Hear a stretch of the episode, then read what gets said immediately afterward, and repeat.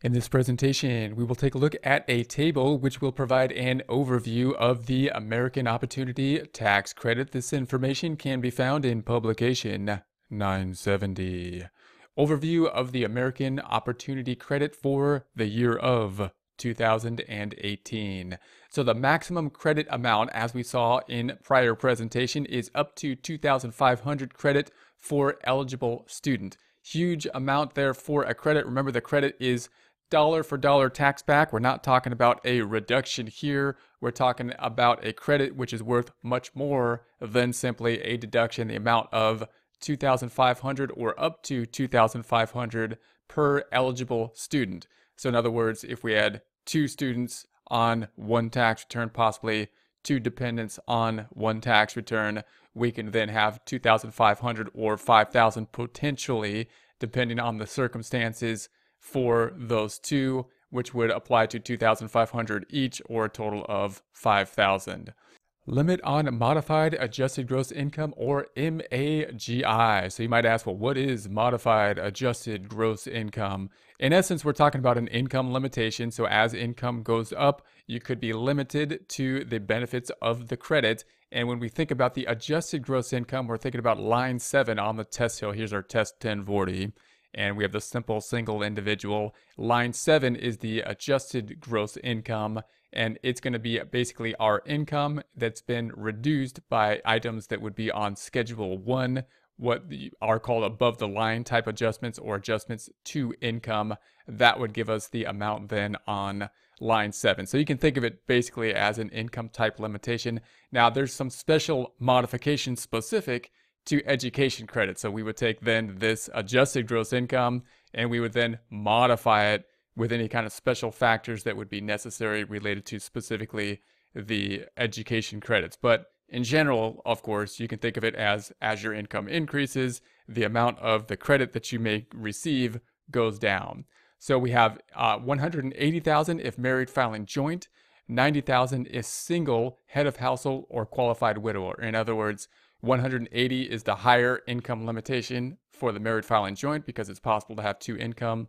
And then half of that or the 90,000 for single. If you go above that, then you're going to be restricted uh, due to the income limitations. Back to the next item, refundable or non-refundable. 40% of the credit may be refundable. The rest is non-refundable. Again, big tax benefit on the refundable item because the the non-refundable credit basically means here's our tax liability. So in our example here, 20,000 of income, 12,000 standard deduction, taxable income 8,000, 803 then is the amount of the tax. You would think that the credit you would only be able to get 803, which is this credit right here, which is due to our education credit. And that would bring the liability down to zero. You would think that the IRS wouldn't allow a refund in quotes past you know the amount that we paid. We didn't pay anything in here and we don't owe any tax. But if we have what's called a refundable credit, then we get some money back or some money even though there's no actual tax and that's a, a, huge benefit. So remember that the the total amount of the credit could add up 2500 for this credit. 40% of it's refundable or $1,000, meaning we could get a $1,000 refund or money even though we have no tax, no liability, we haven't made any payments, we haven't paid any taxes. Back to the text. Number of years of post secondary education available only if the student had not completed the first four years of post-secondary education before 2018. Generally, the freshman through senior years determined by the eligible institu- educational institution, not including academic credit awarded solely because of the student's performance on proficiency examinations. So that's going to be the limitation of the bigger of the two credits, the American Opportunity Credit. So to qualify for the American Opportunity Credit, it's limited to the number of years that we can have, typically four. And we would think of that as kind of like the normal uh, college type education, the four years there. And then if we continue on past that, we don't qualify anymore for the American uh, Opportunity Credit, but may still get some benefit from the Lifetime Learning Credit, which we will discuss in future presentations. But of course, if we take a look at the form to calculate these credits, it's called the American Opportunity and Lifetime Learning because it's even basically set that way up in the form. Pretty much you're looking to pick up the American Opportunity Credit if possible. If not, you default to, to the Lifetime Learning Credit typically because that would be the order in which benefits would be best. So note the restriction here is generally for the freshman through the senior years, and this would be determined by the educational institution. So we would typically think of that as the freshman through the senior year years for college, determined mainly generally by the institution. So if we graduated, we typically think of those four years that would then qualify. Then we have another uh, restriction here, which is the number of tax years credit is available. So available for only four tax years per eligible student, including any year's Hope Scholarship credit was claimed. So in this instance, now it's a little bit different than up here. Up here, we're talking about the uh, what qualifies for the post four years of post-secondary according to the institution, which would typically be the normal kind of college uh, process after high school or the four years to complete uh, the college process here, and that would be freshman through senior. Here we're saying that only four years qualify. So, in other words, if it took more than four years to go through what the school would generally think of as freshman through senior years, then we would be possibly restricted by this requirement saying that if it took us longer to go through that process, we could be restricted then to just simply four years and that would be the case including any years that the Hope Scholarship credit was claimed. Next item, type of uh, program required. Student must be pursuing a program leading to a degree or other recognized education credentials. So it has to be something that obviously uh, is geared towards some type of credential, typically a degree. So it can't just be education just for educational purposes, educational sake, that doesn't result in some type of credential. Number of courses. Student must be enrolled at least half time for at least one academic period that begins during 2018 or the first three months of 2019 if the qualified expenses were paid in 2018. So notice we have a bit of a timing difference there in terms of are we talking about a cash basis or an accrual basis? In other words, are we talking about the time period in which the payment was made or the time period in which the education was received? Typically, uh, for tax purposes, we're on more of a cash basis. So if we made the payment in 2018, you think you would think normally that we would be okay to take the credit or deduction. But of course, the IRS doesn't want to allow for a, a large amount of prepayment in one, you know, in this tax year, just for tax benefit purposes.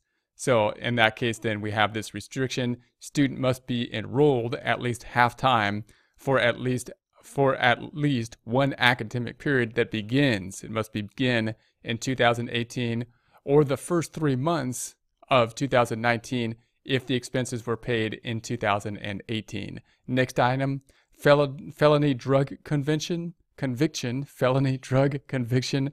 As of the end of 2018, the student had not been convicted of a felony of possessing or distributing a controlled substance. Next item, Qualified expenses. Tuition, required enrollment fees, and course materials that the student needs for a course of study, whether or not the materials are bought at the educational institution as a condition of enrollment or attendance. So clearly the qualified expenses, we would think that the tuition would be, of course, one of the qualified expenses. The harder things to determine sometimes are the course materials. So course materials that the student needs uh, for a course of study, whether or not the materials are bought at the educational institution as a condition of enrollment.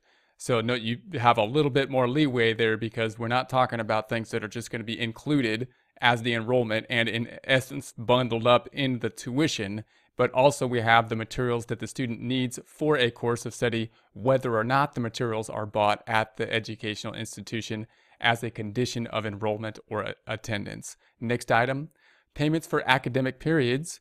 Payments made in 2018 for academic periods beginning in 2018 or beginning in the first three months of 2019.